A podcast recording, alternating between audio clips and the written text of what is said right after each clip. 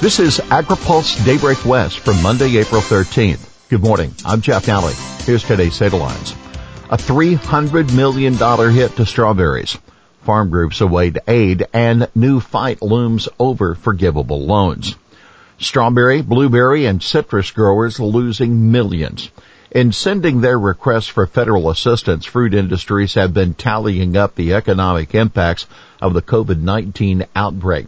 Strawberry farms at risk of losing more than $300 million this spring and 10,000 jobs. Blueberry farms could lose more than $103 million and 7,000 jobs. About 15% of the fresh strawberry and 30% of blueberry markets, an even larger percentage of the frozen market for strawberries have been lost. That according to a joint letter to the USDA. The California Strawberry Commission is requesting $163 million in USDA assistance, while the California Blueberry Commission is asking for $103 million. The citrus industry calculates a $200 million hit for farmers in California, Florida, and Texas. Demand for fresh lemons from California has dropped by 30% since shelter in place requirements took place for the country. That according to a letter to USDA Secretary Sonny Perdue. They are encouraging direct payments as relief and a more aggressive posture when it comes to purchasing programs. PPIC groundwater plans are not feasible. The Public Policy Institute of California has been examining the 36 new plans submitted in January to meet the requirements of the Sustainable Groundwater Management Act. In an analysis reached last week, PPIC found the plans tend to rely too heavily on expanding water supplies rather than reducing demand through fallowing or other means.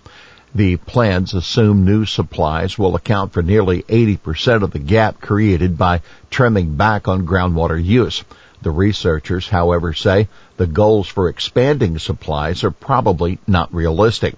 One reason is that more competition for excess floodwater in wet years will lead to less water for replenishing both surface and groundwater storage. Water trading markets, meanwhile, will shift water within a region but not increase its supplies. The researchers recommend the plans adopt early actions to lay the foundation for long-term success. This could include piloting new approaches to manage demand flexibility and coordinating on smart and affordable supply investments. Now in national news, President Trump promises imminent farm aid package. Farm groups and their allies continue to appeal for COVID-19 relief, even as President Donald Trump promises that his administration will soon release a $16 billion aid package for farmers.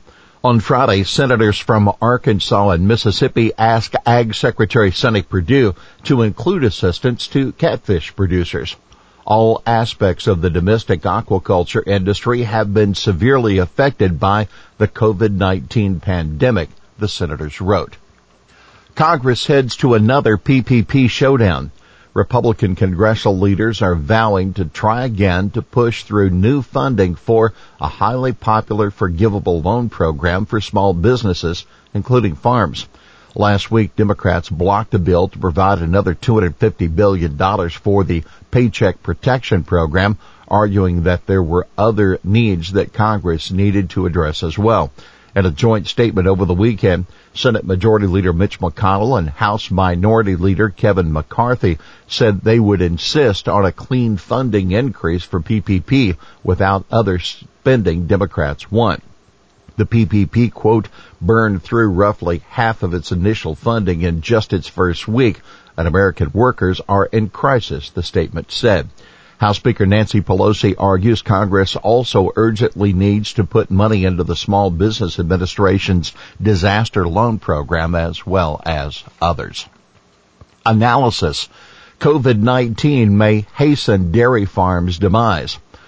Analysts at Rabobank have sharply lowered their expectations for the dairy sector because of the impact of the COVID-19 crisis on the global market. The damage to the dairy market could have a significant negative impact on producers and accelerate dairy farm consolidation, the analysts warn.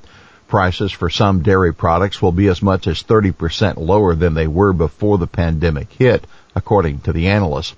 Following the initial spike in consumer purchasing, the industry will face lower retail and food service sales along with a significant slowdown in global trade that's going to push stocks up. Longer term, a global recession and widespread loss of income and savings among other factors could keep dairy product prices and farm gate milk prices under pressure into 2021, according to the analysis. And on that note, USDA is moving to reduce the impacts of milk dumping on producers. In an announcement Friday, USDA's risk management agency said it would allow dumped milk to be counted as milk marketings for the dairy revenue protection or actual marketings for the livestock gross margin for dairy programs. Key Roundup case set to proceed. A hearing has been scheduled for San Francisco June 2nd in an appeal of the first Roundup case to go to trial. A state court jury awarded a school groundskeeper, Dewayne Lee Johnson, $289 million in August 2018 in his case against Monsanto, finding the company had failed to warn him of the dangers of exposure to the glyphosate-based herbicide. The judge reduced that amount to $78 million. Monsanto, bought by Bayer in 2018, contends on appeal that the Federal Insecticide, Fungicide, and Rodenticide Act preempts California law, meaning that EPA, quote, would have rejected Monsanto's request to a state required warning label. Now keep in mind, Bayer and attorneys for thousands of plaintiffs have reportedly been negotiating a settlement, but talks have stalled recently. Industry leader confident bird flu contained. Turkey industry leaders believe USDA has contained an outbreak of highly pathogenic bird flu at a South Carolina commercial turkey flock. We're confident USDA has done everything exactly as it should be done, National Turkey Federation President Joel Brandenberger told AgriPulse, referring to biosecurity and response measures being taken.